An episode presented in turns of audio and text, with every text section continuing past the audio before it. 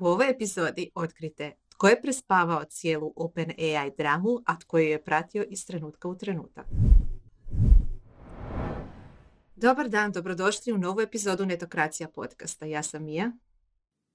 Ja sam Ana Marija. I ja sam Marin. Kakva dramatična pauza. Rekli bi klinci na TikToku milenijalska pauza. A dramatično je bilo cijeli tjedan i za nas. Naravno, glavna tema nam je Open AI. Što se sve dogodilo?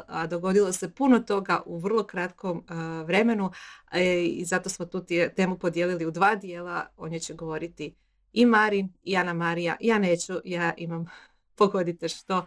Sve što je Elon Musk radio isti taj tjedan, a prošlo je ispod radara zbog svih tih događanja. I na kraju opet imamo naš top i flop tjedna. Kako ne biste propustili iduće epizode, naravno pretplatite se svugdje gdje slušate i gledate ovaj podcast. Hvala Infobipu i hvala Doris što nas trpe sve ove epizode, a mi krenimo na glavnu temu. Marine, ti si dramatično isto jednako kao i svi mnogi drugi pratio ova događanja i pisao si o tome za netokraciju. Kako je sve počelo? Da, ja ću sada izložiti taj, kako je to sve počelo od četvrtka pa pa do danas zapravo, do, mi smo do sada još raspisivali epizodu sa aktualnostima koji su se mijenjale, ali prije nego što ja počnem, evo napisao sam u scenariju, moram nešto priznat, a to je da ja se volim za vikend nekad jako isključiti, onako kromanjonski sa društvenih mreža. I onda sam ja u ponedjeljak otvorio Slack i vidio da se skoro najvrijednija, najvrijedniji startup ikad. Ups, propustio čovjek. da, i onda sam u deset minuta onako crash course napravio sam za sebe što se sve dogodilo. I, i proći sve moguće Twittere. Od... Ali znaš šta, nije to ni loše, jer mi koji smo pratili sve u real time smo bili overloadani informacijama, tako da doći u ponedjeljak i popratiti zadnje tri dana nije ni loše. Da. Tako. Tada sam mm. otvarao su vaše Twitter postove koje ste dijelili i prvo ono, dobiš ključni dio informacije, onda dobiš mim, pa opet nešto bitno, pa onda ne... I ok, i onda smo rekao idem sada sastaviti jedan lijepi timeline i možemo reći da je sve počelo u četvrtak kada je Sam Altman na večer dobio poruku od svog ne više tako dragog prijatelja Ilije Suckevera, zvaćemo ga Ilija zbog jednostavnosti, da ga idući dan čeka sastanak. I onda valjda ide zatiše pred buru i što ga onda dočeka u petak popodne, Čekaj, čekaj, moram se ubaciti. Znači, uh, Sam je doživio ono što smo Antonija i ja pričali u epizodi o Noći vještica, da bi top maska ove godine mogla biti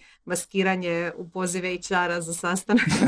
Tako da je Sam doživio taj horor. Fino je nasamaren i dobio je lijepo uh, link za Google, Google Meet od svih mogućih aplikacija za, web, za pozive. To je mene iznenadilo. Zašto nije, zašto nije Microsoft Teams? Da, njihov najveći investitor. I odmah su mu to lijepo rekli, uh, Sam Altman ti dobivaš otkaz, uh, Greg, uh, njegov kolega, suosnivač Greg Brockman se izbacuje iz uprave i on ostaje predsjednik. Ono što je odmah bilo iznenađujuće svima to je da investitori pa ni Microsoft niko nije znao da će se to dogoditi. A sami Brockman, ovaj prezident, je ubrzo odmah dao otkaz i uz njega su onda otišli još neki malo više pozicionirani ljudi. Satya Nadell je navodno bio bijesan na odluku uprave OpenAI-a i odmah je počeo već njih pritiskivati da se da oni povuku svoju odluku i da Altman i Brockman se vrate na pozicije na kojima su bili. I onda nam dolazi subota, događa se, pa možda po meni je to očekivano da zaposlenici su počeli prijetiti mi ćemo, svi ćemo dati otkaz ili ćemo otići u Microsoft ako se Sam i Greg ne vrate.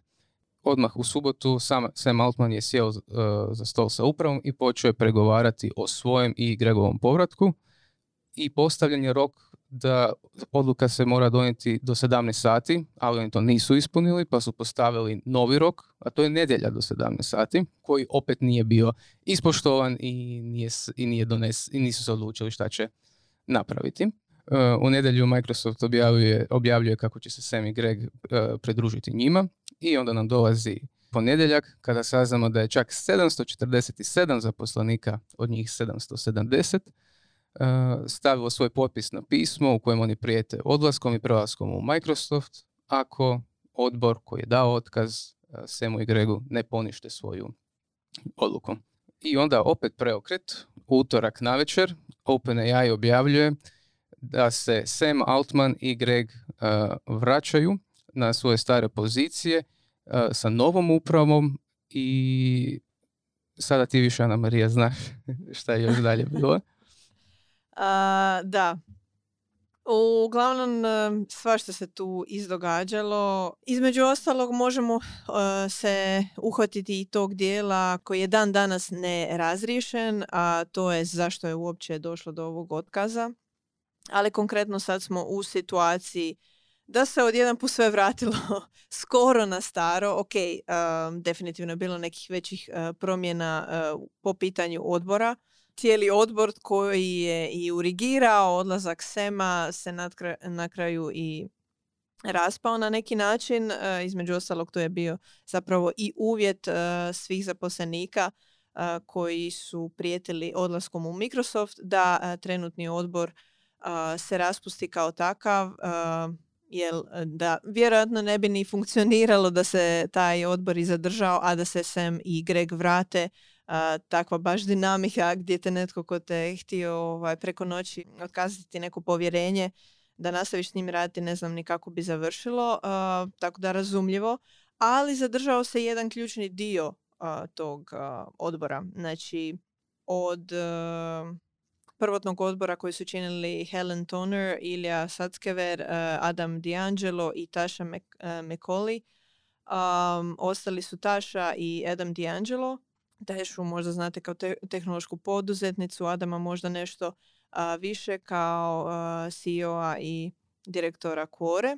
Ali dolaze i novi ljudi, između ostalog Brett Taylor, bivši su izvršni direktor Salesforcea i član upravnog odbora Twittera, te Larry Summers, bivši američki ministar financija. I oni će sad činiti odbor koji bi navodno trebao biti u maloj, malo boljoj ovaj, energiji sa semom. No, možda je i najbitnije sad u ovom trenutku objasniti zapravo strukturu OpenAI-a uh, koja je omogućila na neki način da dođe do ovoga jer u pitanju nije standardna big tech tvrtka. možemo i zapravo već svrstavati u neki big tech. Ako ništa, vjerujem da će i biti među najvećima konkretno njihova struktura je zapravo miješana u smislu imamo non-profit dio i profitni dio. Između ostalog OpenAI je nastao kao non-profit organizacija koju su započeli Elon Musk do kojega ćemo još i doći zajedno sa Sam Altmanom. Konkretno tada je ideja OpenAI-a pokrenuta da bude organizacija koja će zapravo predvoditi eh, AI um, istraživanja, inovacije, ali na savjestan, kontroliran način. Uh, željeli su na neki način odvojice zapravo tog big teha kojeg na neki način i postaju sada dio. U smislu open, baš je bio i Elon Musk tweetao a, u svom rage tweetu, još ja mislim to u veljači, um, kada je je OpenAI izbacio će GPT, kada je on bio pomalo već i butthurt što je izašao, kada je bilo zapravo i najbolje vrijeme OpenAI-a iz same strukture. Um, da je on sam nazvao OpenAI open uh, AI baš zato što je trebalo biti open source based, to je trebala biti neki pandan svemu što radi Big Tech u kontekstu AI-a, nešto što može konkurirati, odnosno kontrirati profitnom smjeru kojeg je vodio Big Tech u kontekstu razvoja AI-a. OpenAI je trebao biti neko, neka konstrukcija i organizacija koja će uspjeti, baš zato što nije profitna, zadržati tu neku savjesnost i regulaciju toga kako će izgledati budućnost u kojoj će AI možda imati a, i dovesti do nekih prekretnica za cijelo čovječanstvo. Nastavio se cijeli taj proces um, kroz dvi, tri godine, znači to je negdje od početaka uh, 2017. 2018. pomalo se gradio cijela e, i struktura i tehnologija. Između ostalog tada je u tom periodu Elon Musk i ispao iz te priče e, koja je nama u vijestima bila prezentirana da je više bio neki sukob interesa zbog Tesle, kako je i Tesla tada bila full u, u autonomnoj vožnji i razvoju oko toga e, možda malo jel nezgodna situacija što se tiče istraživanja AI-a tada su oni to prezentirali kao da ne bi baš bilo dobro da on nastavi biti jedna od ključnih ljudi ali zapravo u pozadini kako smo i otkrili su već bile neke diskrepancije oko tog dijela kako će nastaviti e, se voditi AI, Open AI u smislu kako će se usmjerivati njegova strategija razvoja koja tada već je pokazivala neke probleme konkretno to se tiče fundinga. Znači Elon Musk je bio jedan od najvećih donatora tada neprofitnoj organizaciji o čijem novcu je zapravo i ovisio razvoj tehnologije koji su oni tada gradili. Za one koji možda nisu upočeni, razvoj AI modela nije baš jeftin biznis. Sport u ovom slučaju još nije tada u tom konkretnom periodu bio biznis, ali bilo je skupo i dan danas je skupo treniranje i ne samo treniranje što se tiče ono tog i hardvera i computinga, već i plaćanje tih istraživača, tih inženjera, to su ljudi ono, sa velikim znanjima i iskustvima koji ono, neće baš raditi za kikiriki. Tako da, nakon što je bila ta cijela ovaj, situacija sa Elonom Muskom koji je jel, na kraju i otišao, ali bio je tada obećao da će donirati i dalje, na kraju nije naravno. OpenAI se našao u neobranom grožu. Odakle ćemo sad dobiti novce da ono, nastavimo biti neprofitni, da nastavimo biti uh, kontra jel, ovom profitnom dijelu uh, big teha koji gura AI, da budemo primarno znanstveno istraživačka organizacija. Što sad? Ne, ne, ne možemo nastaviti bez novca. Neko mora to sve podržati da bi se tehnologija mogla unapređivati. I naravno tada je otvoreno napokon to pitanje da OpenAI postane profit, uh, profitna tvrtka. Stvarno ne bi bilo loše, evo, za one koji gledaju nas, nek pogledaju i šemu kako zapravo izgleda upravljanje tom tvrtkom. Znači imamo odbor koji trenutno kontrolira non-profit dio. Taj non-profit je vlasnik i kontrolira for-profit, dakle tijelo, OpenAI GP, gdje su i zaposleni ovi ljudi koji su zaposleni. A to je vlasnik holding tvrtke OpenAI non-profit. Da. I onda je to, taj uh, OpenAI non-profit je većinski vlasnik OpenAI Globala, LLC, koja je baš for profit, kept for profit company i tu je manjinski vlasnik Microsoft. Znači to je na samome dnu. I uh, if I may add, uh, zanimljivo je zapravo svemu tome da Sam Altman zapravo nema ni jedan udio u samom OpenAI-u nije baš... Kojem? Uh, ovom zadnjem. da. ovom, ovom for profit. Ovom for, profit. tako da bilo je zanimljivo zapravo i razmišljati o tome u kontekstu da se dosta prebacivalo Sam Altmanu u medijskim napisima da je dosta pristupao još i u Y Combinatoru sa nekim svojim interesima. nekako su komentari pomalo izlazili kako je uvijek više gledao na neki svoj, uh, svoje bivanje u, u nekoj konstrukciji u smislu kako će pomoći njemu, da se nije uvijek davao ono 100% na primjer i kod nekih startupa i slično. Uglavnom se komentirao taj njegov self-interest, možda i taj neki manipulativni moment uh, koji je on imao, a opet onda imamo s druge strane tu totalno netipičnu situaciju gdje ono, nijedan tehnički poduzetnik ne bi samo tek tako rekao, e, ne treba meni ovaj, udio u tvrtki koju vodim. Kao. A dobro, što misliš onda, što se dogodilo? Mislim, njega je odbor optužio baš za manipulaciju i za skrivanje istine. Što se tu moglo dogoditi da ga samo tako smijene? Da, konkretno u vezi toga dan danas e, se ne može ono reći točno što je... Ne, ne, mene zanima što ti misliš. Aha, kombinacija svega. Um, između ostalog, bilo mi je zanimljivo otkriti i da je Sam bio zapravo otpušten mislim stavljam navodnike, ali konkretno je, uh, iz Y Combinatora isto. Why? Zašto je bio otpušten? Washington Post je e, dobio neke informacije e, od anonimnih izvora da je isto tada u tom momentu možda bio taj problem jer njegovog pristupa stvarima, odnosno da se davao više u stvari koje je on smatrao bitnima za sebe, za građenje svog imena u tom kontekstu.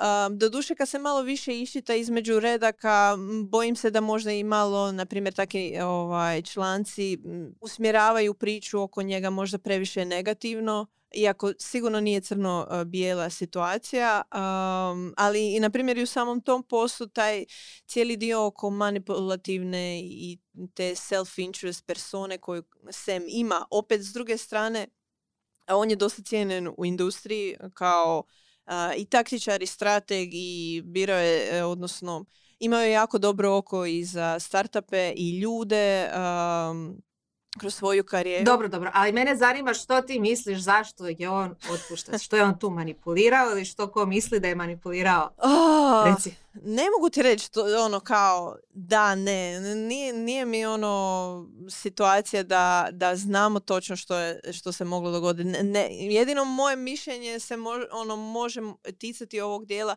da sad izlaze natpisi da jesu um, nešto imali u rukavu što se tiče uh, AI-a, da se saznalo u nekom prethodnom uh, tjednu ili dva, tri uh, o nekoj novoj prekretnici koju je research team OpenAI-a dosegao i da su se tu možda dogodile neke problematike oko toga što i kako će se prezentirati tako nešto u buduće. Sad je pitanje je da li je tako nešto zbilja dosegnuto. Um, ne vjerujem da je sad u pitanju baš pravi AGI, znači Artificial uh, General Intelligence, koji bi definitivno bio ono veliki breakthrough um, za cijelo društvo. Ali nešto što ide prema tome ono prilično veliko se sumnja da je bilo ovaj otkriveno i da uh, je između ostalog to pokrenulo neka pitanja oko kojih uh, Sam nije bio baš pre iskren i možda, se, možda ne vjerujem da je tu bila čak ta neka iskrenost nego taj alignment sa mišljenjem ovaj, samog odbora. Primjerice, zanimljivo mi je spomenuti Helen Toner, koju sam spomenula kao bivšu članicu odbora. Prije dva, tri tjedna, točnije u listopadu, um, bila je jedna situacija sa Semom i njom, koja je naravno iscurila.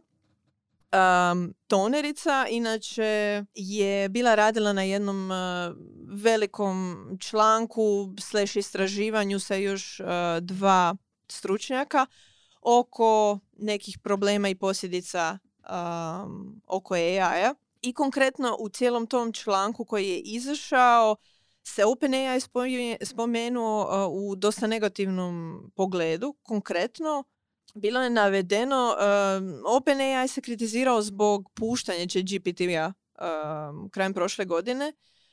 Um, I uglavnom se ta kritika usmjeravala prema tome da je to izazvalo neki osjećaj hitnosti unutar cijele tehnološke industrije, pogotovo big teha, Google, Meta i što je. I da je pokrenulo lavinu koja je sad zapravo nezaustavljiva. Da, da je bio problem što u tom momentu su sve te tvrtke jel, zbog tog nekog osjećaja da ne zaostanu e, pokrenule jel, daljnja istraživanja koja možda više ni ne mogu se zakočiti na neki način konkretno tu je bio spomenuti uh, konkurent OpenAI-a, Anthropic, koji je prethodno zapravo bio odlučio odgoditi puštanje vlastitog chatbota, uh, Kloda, kako bi izbjegao povećavanje napretka u sposobnostima AI-a.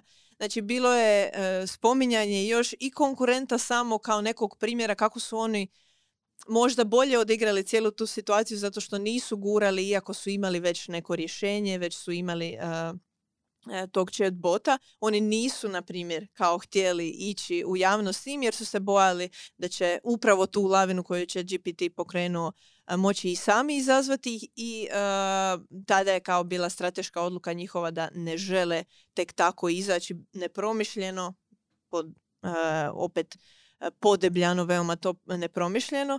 Uglavnom cijeli diskurs u tom uh, izvještaju, odnosno tom članku je bio kao da OpenAI nije napravio dobru stvar što je gurao će GPT uh, pred javnost prije nego što su se definirale neke bitne stvari u vezi regulacije i kako će se uopće napredak AI-a kontrolirati i na razini tih uh, open source ili neprofitnih udruga pojedinaca, ali i samih velikih tvrtki poput uh, Big Techa. Ja se, slaž, ja se slažem s time donekle jer uh, je nije tajna da je uspjeh ChatGPT-a bio veliko iznenađenje svima u OpenAI-u. Oni su to pustili kao chat, malo napretniji chatbot, large language model, nisu očekivali da će to uzeti tolikog maha i nije onda ni čudo za očekivati da su se tu dogodili neki razdori u viđenju kamo to ide. Ono što se dogodilo također, to smo spomenuli Marina u prošloj epizodi kratko, a, da su izašle onaj chat GPT store, odnosno ra, razni chat GPT-evi za kreiranje svojih chat GPT-eva i da je to možda je bilo ono što je bila kap koja je prelila čašu kod odbora i rekla je ovo nije vizija s kojom se mi slažemo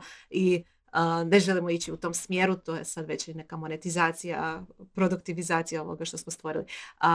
samo mi je žao što nije otvoreno komunicirano što je taj problem. Sad mi tu nagađamo do razine teorija zavjere, je li možda otkriveno nešto, toliki breakthrough da je napravljen da, da čovječanstvo za to ne smije znati i Sam Altman je taj glavni negativac koji će nas u konačnici uništiti, ono u maniri Terminatora ili je stvarno nešto potpuno benigno oko toga neslaganja.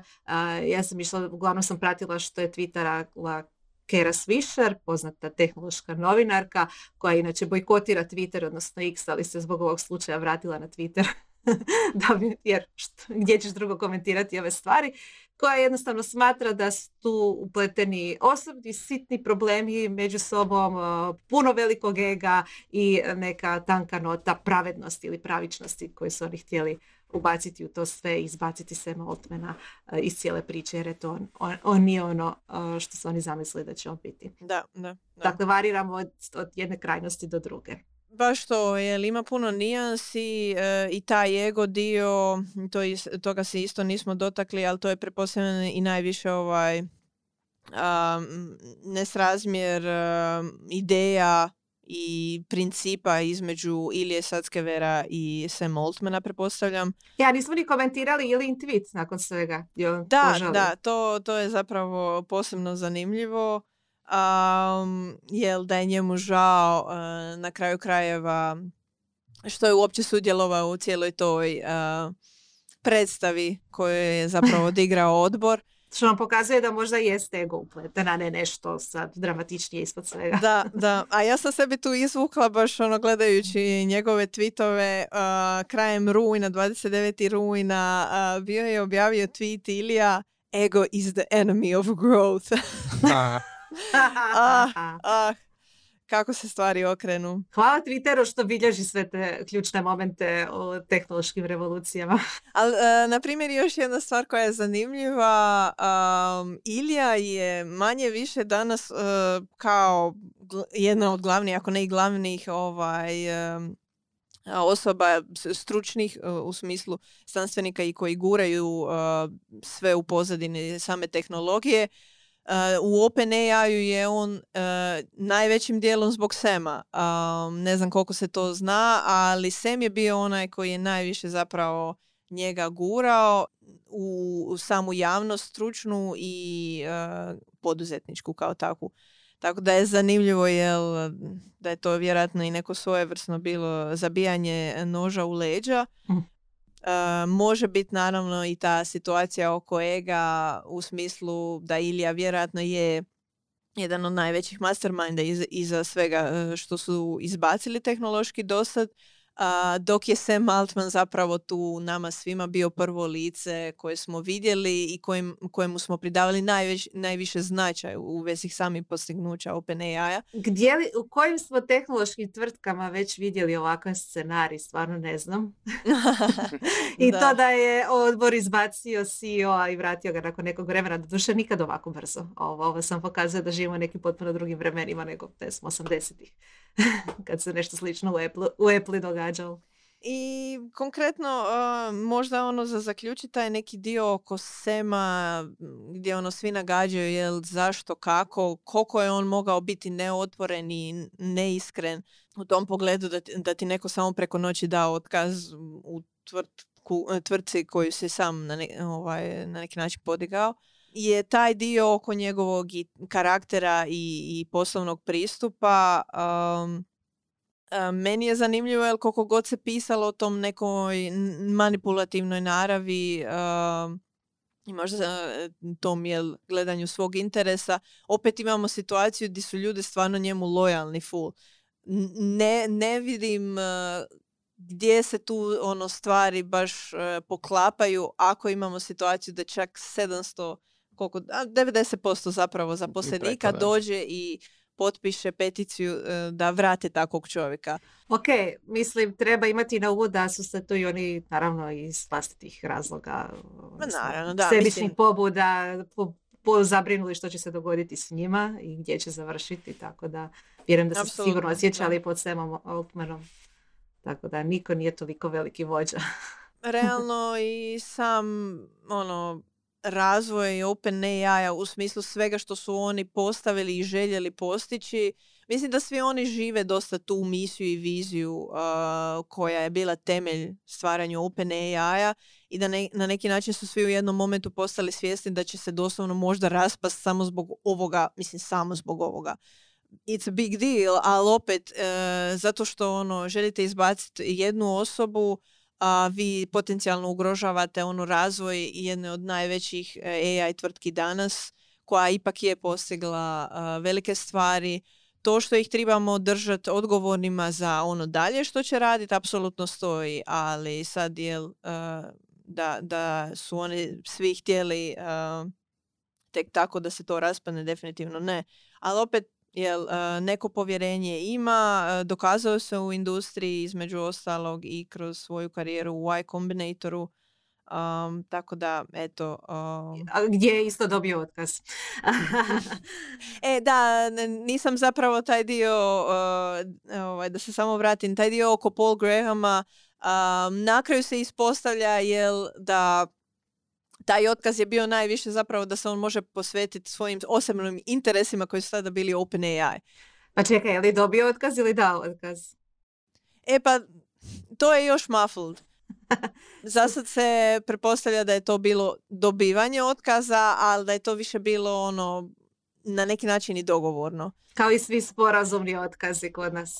Pol je ono skužio da je njemu srce negdje drugo, pod navodnike srce, ovaj, i nije više imalo smisla. On se previše davao u to i shvatili su da ono, očito da ga treba pustiti, nek ide. Ok, Marine, da ne da pričamo samo o globalnom kontekstu tome što se događalo u PNA-u, ti si napravio i kratak pregled sa nekim domaćim stručnjacima kako bi to moglo utjecati na domaće jaj tvrtke. Što oni kažu? Bi, hoće li uopće utjecati cijeli ovaj događaj? Dosta su tu jasni bili i kratki u smislu da neće baš nešto utjecati na nas, niti bi se trebali mi uh, išta bojati. Ili općenito naša IT industrija se ne bi trebala bojati uopće. Tako, previranje ostaje previranje samo u OpenAI. Ok, uh, ne znam, fascinantna tema. Marine, kako je tebi bilo uopće u ponedjeljak? To sam te htjela zapravo pitati kad si išao kroz ovu kronologiju, kad si u ponedjeljak sve otvorio, iščitao. što si prvo pomislio? Pa mislio sam da će se zarovati opet neka ono sapunica, što na kraju i je prema tome nekako išlo. Ja nisam tip od teorija zavjere i kada gleda, kada čovjek malo proučava povijest unazad, mnoge velike stvari, dobre ili loše, su često propadale zbog ega. Pa ja nekako mislim da je na kraju dana ljudska psihologija i u suštini ego jedan glavni krivac za sve ovo što se tu dogodilo. Da, i ako nešto još možemo izvući kao crticu iz svega ovoga, ja bih e, spomenula to da je upravljanje jako bitno i jako je bitno ko sjedi u odboru, ko je vlasnik koga, ko čega, jer da je ovo klasična tvrtka, ovo se ne bi moglo dogoditi na način na koji se dogodilo. Ne tako odjednom, ne da nitko ne zna, ne pod velom tajnosti, nego je procedura potpuno drugačija, ali ovo je sad baš bilo nezamislivo, baš sam čitala po Twitteru da će se cijeli način na koji se upravlja OpenAI-om i s tim svim različitim OpenAI-ovima u sklopu toga nešto što će se morati očito učiti kao primjer u, ne znam, pravnim, na pravnim fakultetima.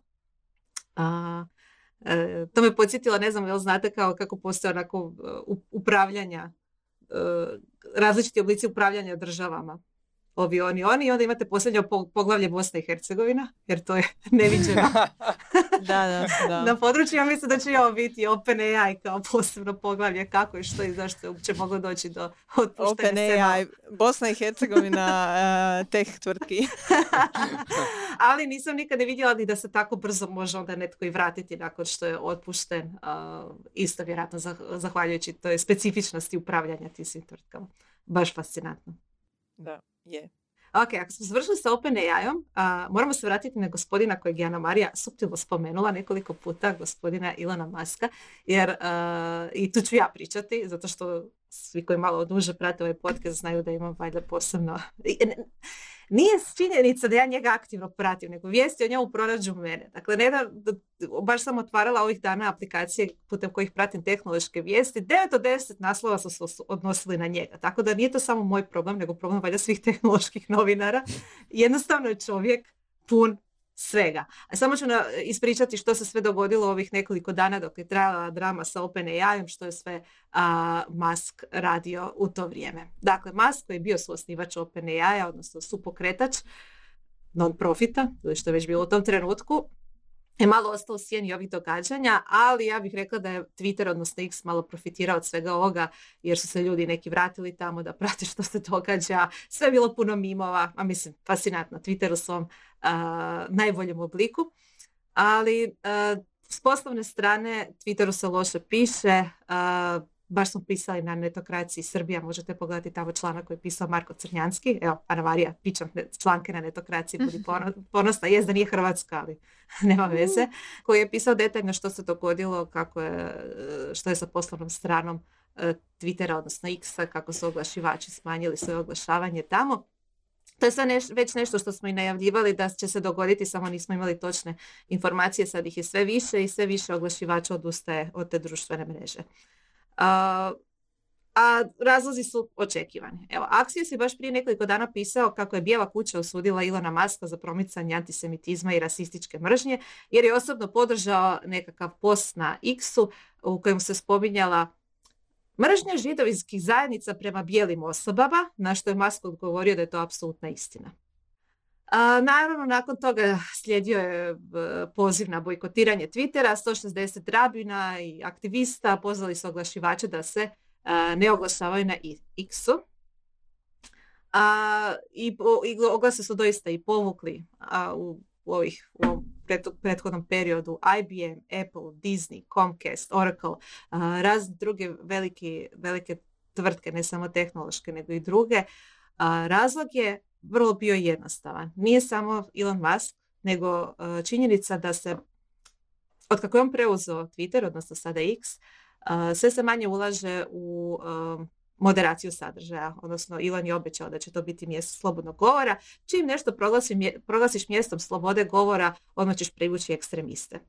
Brendovi sebi ne mogu dopustiti da se njihovi oglasi nalaze uz ekstremistički sadržaj, kojega god on bio. Iz nekog razloga na Twitteru, odnosno X ima puno desničarskog ekstremizma. Zaključite sami zašto. I Media Watchdog, odnosno to je jedna organizacija koja prati što se događa u medijima, je izašao prije nekog vremena sa izvještajem u kojem je između ostalog stajalo baš to, da oglasi velikih oglašivača se mogu pronaći uz nacistički sadržaj i drugi ekstremistički sadržaj. Što će prvo brendovi napraviti? Povući oglašavanje dok se sve ne riješi. I onim trenucima kad Elon Musk preuzimao Twitter je bilo i puno pitanja od oglašivača, osobama koje su bili njihovi odnosno koji su s njima komunicirali unutar Twittera, akaunti i tako drugi vezano za oglašavanje. Oglašivači su imali pitanja i agencije koje se bave zakupom uh, oglasa, hej, što će se dogoditi sa moderacijom sadržaja? Elon Musk je najavio slabiju moderaciju. Kasnije je otpustio dosta ljudi iz timova za moderaciju sadržaja. Nas je strah, mi želimo, mi moramo zaštititi naš brend, nama se ne može dogoditi da se naš sadržaj našeg brenda pronađe pored sadržaja koji nije u skladu s vrijednostima koje mi promičemo. Oni nisu znali reći što će se dogoditi jer nisu znali, niko nije znao naravno što će Elon Musk napraviti. Pa, mislim, prvi all hand se dogodio prije nekoliko tjedana kad smo ga ispominjali u samoj firmi. Dogodilo se to što se dogodilo. Media Matters je napravio izvještaj gdje su e, stavili dokaze da su se oglasi velikih brendova našli uz ekstremistički sadržaj, što je Elon Musk odlučio tužiti Media Matters. Super bi bio tu nastav Rolling Stone koji je najbolje opisuje cijelu situaciju. Elon Musk tuži medijskog watchdoga zato što je watchdog izvještavao o Twitterovom problemu s nacistima. Kako se usudio izvještavati taj watchdog o nečemu što se doista dogodilo. Idemo dalje. Ima dalje. Ima još. Ima dalje. Donekle povezano sa Media Matters, a Musk na Twitteru ponovo potkuruje teoriju zavjere zvanu Pizzagate. Sjećate se toga? Bilo je aktualno oko izbora 2016. u Americi da političari i lanci pizzerija zajedno sudjeluju u nekom trgovanju ljudima, pedofili i tako dalje. Hillary Clinton valjda na čelu svega toga. Mislim, ta teorija je toliko puta debankana da je već smiješno, ali ponovno ju potkuruje, a pazite sad zašto. Jedan je Twitteraš spomenuo da je osnivač Media Mattersa, David Brock, hodao s vlastikom jedne od tih pizzerija, Jamesom Alefantisom i Musk je na to odgovorio čudno.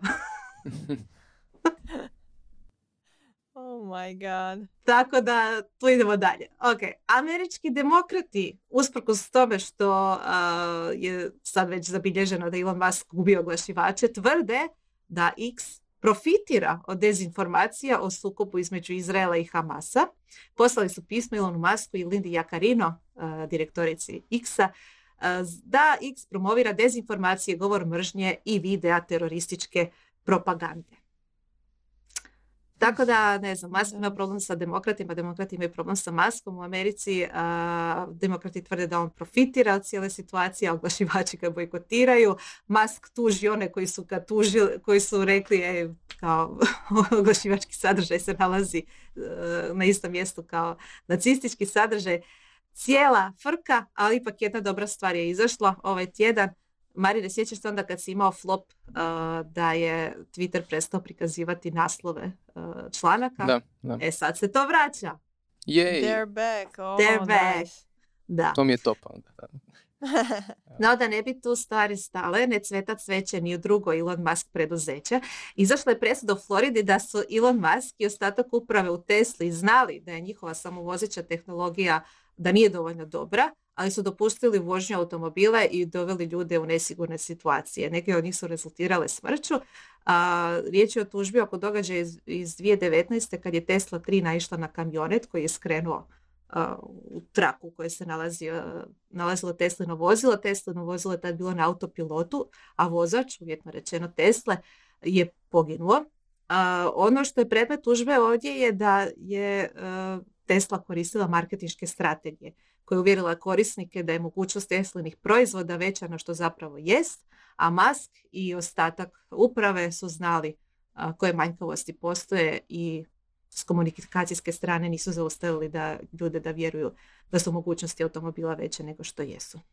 Tako da ni Tesla nije baš najbolje. Ovo me posjeća na, onu priču sa Metom i podacima o tome e, dobili su zapravo report e, da očito je e, sadržaj na Instagramu negativno utječu na mlade, pogotovo jel, tinejdžere i da su ignorirali uopće to. Da. Točno, točno. To je baš bio predmet isto cijele problematike oko toga. Dakle, tvrtke su svjesne onoga što rade, što rade svojim korisnicima, ali evo, u slučaju Tesla to dovodi do konkretnih ono, sudara, smrti ljudi. I nije, nije to prvi takav slučaj koji se dogodilo, bilo je nešto i ranije. Idemo još jednu uh, ma, tvrtku. zakonodavci... Bio je aktivan dok, dok te... Nije on bio. Dok Demo, bilo. Zakonodavci su bili dosta aktivni. A zakonodavci?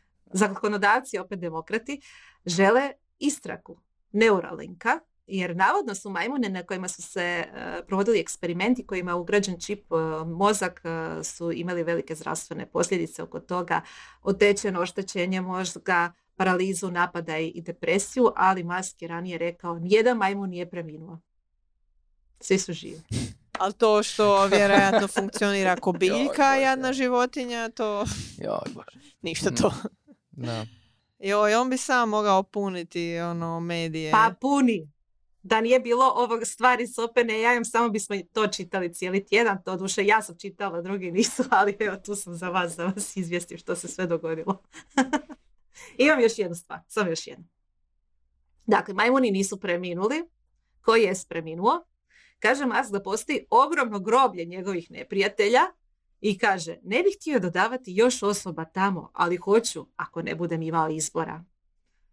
I za kraj, vizualizirajte ovo. se pronašao to izjavi. ja. Vizualizirajte ovo. Maska sa samurajskim mačem, kako stoji ispred američke zastave i kaže ne započinjem borbe, ali ih dovršavam. Ojme, on je takav roleplayer. znači, ja ne znam u kojem on gaming universu živi, ali negdje je i on misli da je najveći protagonist ikad uh, heroj koji jedini može nas izbaviti uh, od svega. Apsolutno. Ali vjerojatno neće od uh, ničega. Jel ti žao što nije ostalo u na jaje? Što misliš kako bi ta priča danas izgledala? Jesus. Ah, ne znam, ne, ne, ne znam zapravo. E da, e, mislim, generalno jedno od njegovih rješenja kada su oni bili, jel, rekli, a e, imamo ovdje sukob interesa, bolje da odeš, ovo ono, ne slažemo se po nekim stvarima, bolje ovaj, da se raziđemo. On je tada u tom momentu nekih alternativa kako to riješiti zapravo predložio da on vodi odbor i cijeli OpenAI. Naravno, svi su bili nema šanse.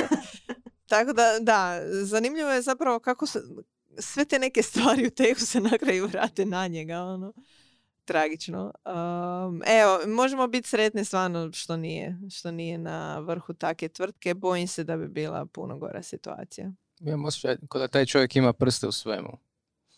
A gle, to ti, to ti samo pokazuje da, da monopol u Big Techu ima šačica ljudi iz Silicijske doline i uvijek je to bilo i tako će i biti. Stvarno se teško probiti iz bilo kojih dijelova svijeta. To su ljudi koji zajedno studirali i u istoj su mreži ovaj, ono, to, to, to, to, mi fascinirani kako se ovaj iz WeWorka uvijek vraća jednostavno. Zato što je tako dobro umrežen i takvi ljudi nikada neće otići koliko kod puta doživjeli bankrot ili što god. Ruka ruku mije. Ruka ruku mije. To je, to je jako zapravo mali, vrlo usko povezan network ljudi što je zabrinjavajuće. I mislim da je još jedan zabrinjavajući faktor u svemu tome što ti ljudi imaju stvarno toliko novca da se oni više ne moraju brinuti o, o tom novcu i da više nisu to pitanja kako će oni zaraditi više, nego to postaju pitanja, kao što smo spomenuli, ega, moći, e, grandioziteta, ostavštine u povijesti, a,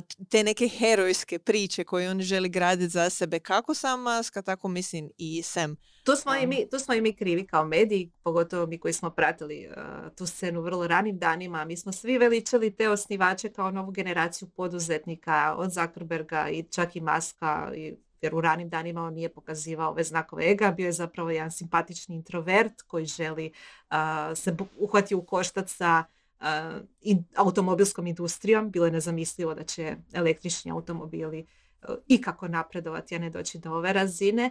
I tu su kasnili dosta i regulatori koji se nisu snašli u cijelom tom prostoru i sad, zato sad imamo toliko ovih natpisa dem, zakonodavci traže da se provede istraga Neuralinka, e, sud u Floridi donio odluku, tako dalje, tako dalje. Znači, sad je to zakašnjela reakcija na ono sve što se dogodilo, baš zato što su svi bili ili zaslijepljeni time što se događa, ili jednostavno nisu znali uh, koji okvir to staviti. Tako da će sad i budućim generacijama tehnoloških poduzetnika, ja mislim, biti puno teže inovirati način na koji su ovi inovirali jer su bili puno slobodnije ruke i neke duboke čepove za sebe. Da, da, da. No u tom tonu idemo vidjeti što je obilježilo naš prethodni tjedan, top ili flop. Marine, daj mi flop prvo. Uh, ja sam, uh, nemam flop. Koji si ti pozitivac? uh, da, jer sam ono imao jedno vrijeme samo flopove, pa sam se rekao da sad ću stavljati topove. I, I ovaj put, ovaj moj top je sličan koji prošloj, u prošloj epizodi, to je da ja fengrvam oko tehnologije, konkretno snimateljske tehnologije. I ovaj put je Kodak iz, ponovno izbacio, zapravo osuvremenio svoju Super 8 kameru, a za oni koji ne znaju, Super 8 kamera je zašla krajem 60-ih i onda je ušao u sve domove i ljudi su mogli napokon snimat videiće doma o svojoj obitelji i tako dalje. To su one male kamerice koje izgledaju kao pištolji, samo je neko stavio kameru gore. Da, da, da. I sada e, su oni napokon će izbaciti uh, hibridnu verziju osam godina nakon što su ju najavili.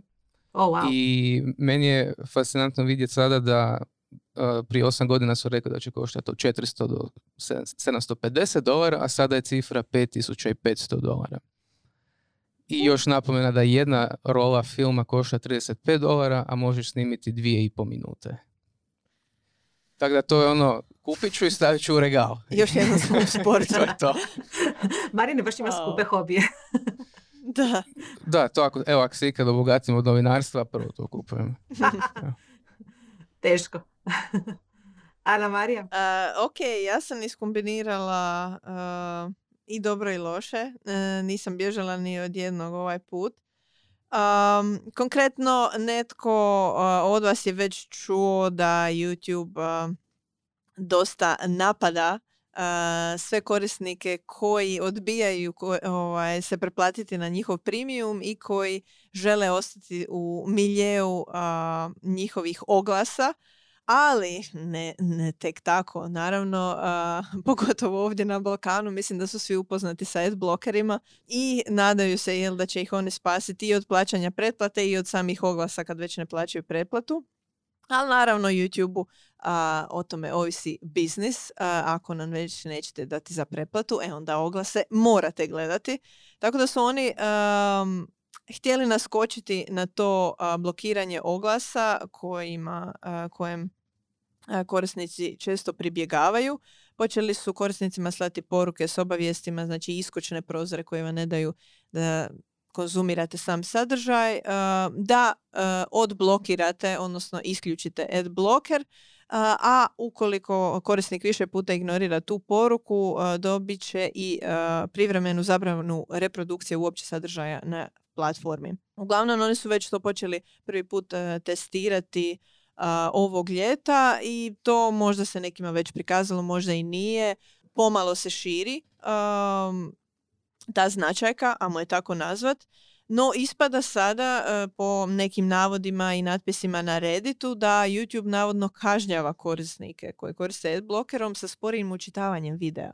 Uglavnom, e, korisnik Reddita koji je bio o tome izvijestio na neki način, napravio je mali research uh, i pokazao neke podatke zašto on misli da stvarno se sporije učitava ispada jer naravno javili su se i YouTube oko toga da se očitaju i YouTube se tada preko glasnog govornika izjasnio da oni rade ok svjesno na tim određenim mjerama ali da korisničko iskustvo u slučaju uključivanja tih rješenja za blokiranja oglasa uglavnom negiraju da je riječ o, gušenju prometa putem tih drugih brauzera. Konkretno taj korisnik je koristio Firefox. A zato što ne smiju to raditi. Da. Tako da su nekako baš zbog tog specifičnog slučaja što korisnik je koristio drugi browser zaobišli cijelu tu situaciju da možda i rade nešto. A doduše jesu potvrdili da žele korisnicima koji imaju adblokere dati suboptimalno iskustvo da ih na neki način kazne. A nastavno na, na taj dio i oko alternativnih, on, odnosno konkurentnih Čekaj, sam jel ti, to, jel ti to bio top ili flop? Uh, to mi je flop. znači ti si za adblockere.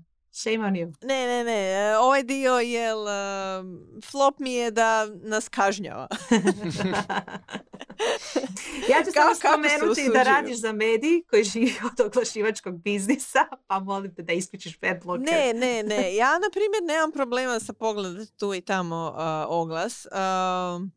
zapravo ne koristim ad blocker na televizoru očito, tamo najviše konzumiram zapravo YouTube, tako da eto, tamo me ovaj, zapljuskuju tim oglasima konstantno i još se nisam prebacila na premium. Moram priznati da testiraju već moje strpljenje, još su i povećali količinu oglasa i dužinom i količinom, tako da stvarno je već malo da, suboptimalno iskustvo i nepodnošljivo postaje. A imam neke taktike, ono, poput izlaženja konstantno iz videa dok ovaj, se svi oglasi ne izredaju, ali mislim da ću popustiti na kraju sa tim primjerom. Gle, ja ti imam primijom i stvarno je divno. Doduše sva sreća pa ga ja ne plaćam, nego sam uključena u Ivanovu obitelj i Bebeovo hvala ovim putem. Valjda me neće izbaciti, ali stvarno i da me izbaci iz obitelji plaćala bi jer ne, ne može se usporediti. Na, najgore mi je bilo... Da bi mi mogli uletiti. Da. Najgore mi je bilo kad sam uh, djetu puštala u spavanke preko YouTube-a, ne znam više što bi onda usred uspavljivanja, taman je već ono na rubu iskoči. A, reklama i onda probudi ova vrišti, ajme meni se. Bože, platila bi sve novce samo da to preskočim tada. E, vjerujem, vjerujem, vjerujem. Još uh, ona stara teorija je li na televiziji da su reklame glasnije, ima noće da se događa sad i na YouTube-u. A uvijek su glasnije, da, to je, to je poznato. Tako da naporno je. A, ali konkretno, jel, vraćajući se na ovaj dio i toga da YouTube možda ne funkcionira najbolje na drugim preglednicima, između ostalog samom Firefoxu, voljela bih spomenuti to kao neki top da je možda pravo vrijeme za prijeći na Mozilu, jer ok, kako smo i pokazali, ne bi bilo ni legalno da oni ovaj, sabotiraju na taki način konkurenciju. tako da e, nije drugačije iskustvo YouTube-a na Firefoxu kao takvo. Da pače, Mozilla se sve više pozicionira kao najbolji zaštitnik privatnosti među preglednicima. Konkretno, tvrtka je nedavno predstavila različite razine zaštite praćenja. u smislu to je njihov Total Cookie Protection, na čemu su intenzivno radili njezini inženjeri i koji je zapravo počeo se razvijeti još i prije nego cijele ove sage uh, Google i Kukija i taj zaštitni sloj koji će oni, koji su zapravo već pustili je namijenjen otežavanju praćenja korisnika kroz različite web stranice i osim toga taj TCP će biti automatski omogućen za sve korisnike na Windows i Mac računalima. tako da definitivno guraju te neke bitne stvari za korisnike od zaštite privatnosti, primjerice još više uopće ne dopuštaju HTTP veze, znači mora biti uvijek HTTPS. I nedavno je najavljen veliki update po pitanju Edonova, tu su malo e, kaskali po, u odnosu na Google Chrome, tako da sada kad se i, taj playing field e, izjednači po tom pitanju, mislim da će Mozilla biti stvarno ono, pa po meni je uvijek bila prvi izbor, ali ja se stvarno nadam da će i drugima biti. Chrome je generalno poznat kao da uzima puno i uh, CPU ovaj, resursa i da je generalno težak uh, za kompjutere, da se tako izrazim. Mozilla nije puno uh, slabiji browser po tom pitanju, ali je na neki način lakša, a uz sve ove stvari i stavke koje se tiču privatnosti kao open source, na primjer Mozilla ima istu tu kvakicu kao OpenAI. To sam baš htjela spomenuti, da. da, da. Mozilla fondacija je zapravo u pozadini toga svega i jedan od stojičkih e, ovaj, stupova koji su gurali e, pitanja privatnosti e, i generalno napretka e, pretraživanja interneta kao takvog u društvu i mislim da su baš zbog tih nekih principa danas tu gdje jesu i da će nastaviti ako ne i preteć Chrome u tim pogledima. Da, bilo mi je zanimljivo, prije nekoliko mjeseci sam slušala intervju direktorice Mozilla Foundationa koja je baš pričala između ostalog i o izazovima financija Mozile, odnosno na koji način dolaze do donacija i kako to sve ide. Uopće nije jednostavno. misliš da je teško tvrtki biti komercijalna udruzi, pogotovo koja se bori sa drugim tehnološkim divovima. I tekako nije lako, tako da svakam čast na svemu što su mm. napravili. A ti Mio? E, da, da. moj flop je e, to što sam naišla na članaka i sve više nalazim na na priče i žalbe starih generacija na generaciju Z. I tu su i boomeri, i milenijalci, i generacija X se ne žali toliko, oni su nekako malo posebni, ali evo sad je, e, i to mi je zanimljivo jer sam osobno pripadam generaciji milenijalaca, onih starih, nećemo spominjati koliko, ali e, sjećam se jasno vremena gdje su se starije generacije žalile na milenijalce, posebice na radnu snagu, da su ovakvi, onakvi razmaženi i tako dalje. I sad se slično događa generaciji X, koja je meni fascinantna i obožavanje. I sad žalbe su tu da su ljeni, uh, mislim da sam naišla čak na neki članak ili nešto u stilu. Uh, generacija Z ne želi da ju vrednujete na radnom mjestu po svojim uh, sposobnostima, produktivnosti i tako dalje, nego po tome što oni donose dobru atmosferu kao vibre. Dobro. Sigurno sam da je veoma utemeljeno. Ili... Nebitno. Generacija Z odrasla gledajući svoje roditelje kako prolaze kroz tehnološ, kroz gospodarsku krizu 2008. i kasnije financijske uh, slom uh, itd. I vidjeli su koliko se njihovi roditelji lome, rade, a financijski nisu baš profitirali od toga. Stari milenijalci nikako ne mogu do vlastitih domova i tako dalje. Dakle, prilike na tržištu generacije prije njih su obilježile tako da su one puno radile, malo zarađivale i zašto bi onda jedna buduća generacija... I puno imale, da. sve jedno. Što? Pa ne, pa govorimo o milenijalci, milenijalci nisu imali. Ti gledaš iz svoje perspektive, da, boomeri su... Ne, ne, ne, govorim uh, za boomere. Da, ne, ne, ne, ovdje govorimo... U, u kontekstu, jel toga, koliko su zarađivali, koliko su mogli si preskrbiti sve. Znači, generacijama Z roditelji su generacija X i možda stariji milenijalci, ovisno o tome kad je ko rođen. To su generacije koje su se naradile, a nisu posebno zaradile. O tom je poanta. Jer su vidjeli svoje roditelje i svoju stariju rodbinu kako radi, radi, radi, a ne zaradi puno. I ono što generacija Z želi je ne raditi 9 do 5, a pogotovo ne duže od toga. I čak pokušavaju pronaći poslove gdje mogu biti ljeni, znači lazy girls jobs, na primjer. Jako im je bitna njihova mentalna zdravlje, žele jako dobar balans između posla i privatnog života i ja sam all for that. tako da svaka čast ovim generacijama i to je u skladu s ovom AI revolucijom koja nam donosi. Baš sam čitala intervju i sa Billom Gatesom koji kaže trodnevni radni tjedan je čisto ok, a, pogotovo ako će AI i neka automatizacija preuzeti neke ove glupe poslove koje ne moramo raditi. Dakle, generacija Z je stvorena za ovo što nam donosi te, e, postojeća tehnološka revolucija i oni će se super staći u trodnevnom radnom tjednu. Znaš ko se neće dobro snaći? Mi. Jer mi smo navikli raditi i starije generacije od nas, jer mi smo navikli raditi i ako ne radiš dovoljno i ako misliš da ti svrha ta neka nije ispunjena, osjećat ćeš se loše, imat ćemo hrpu ljudi koji će pasti u depresiju ako odjednom budu manje radile.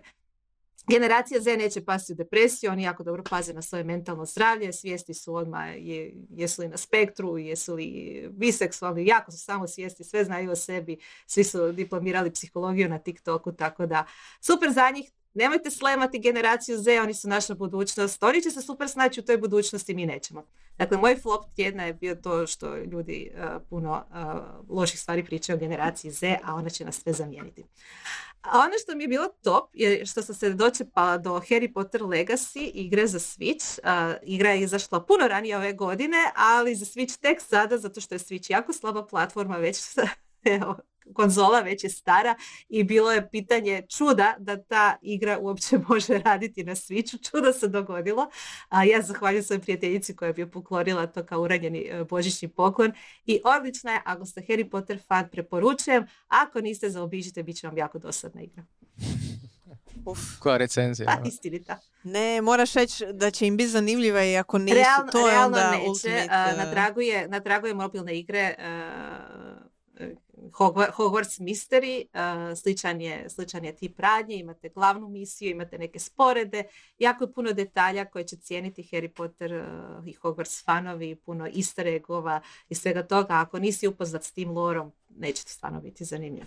E, jedno pitanje me zanima. Kako je to igrat takvu veliku igru? Naprimjer, meni bi to apsolutno bilo gušti igrat na velikom ekranu, odnosno na, na računalu. Ne mogu zamisliti kako bi to bilo igrat na malom Nintendo Switchu. A ne igram na malom Nintendo Switchu, igram na velikom ekranu. Aha, ok, ok, onda super. Onda Mislim, super. ono, nekad si ponesem sa sobom u krevet. To mi, to mi je najbolja stvar kod Nintendo Switcha, zato što je konzola koja može jedno i drugo, može biti lako spojena na TV uh, putem svog kućišta. Ako neko drugi zauzme TV poput mog djeteta, lijepo se pokupim u drugu sobu i igram na tom malom ekranu.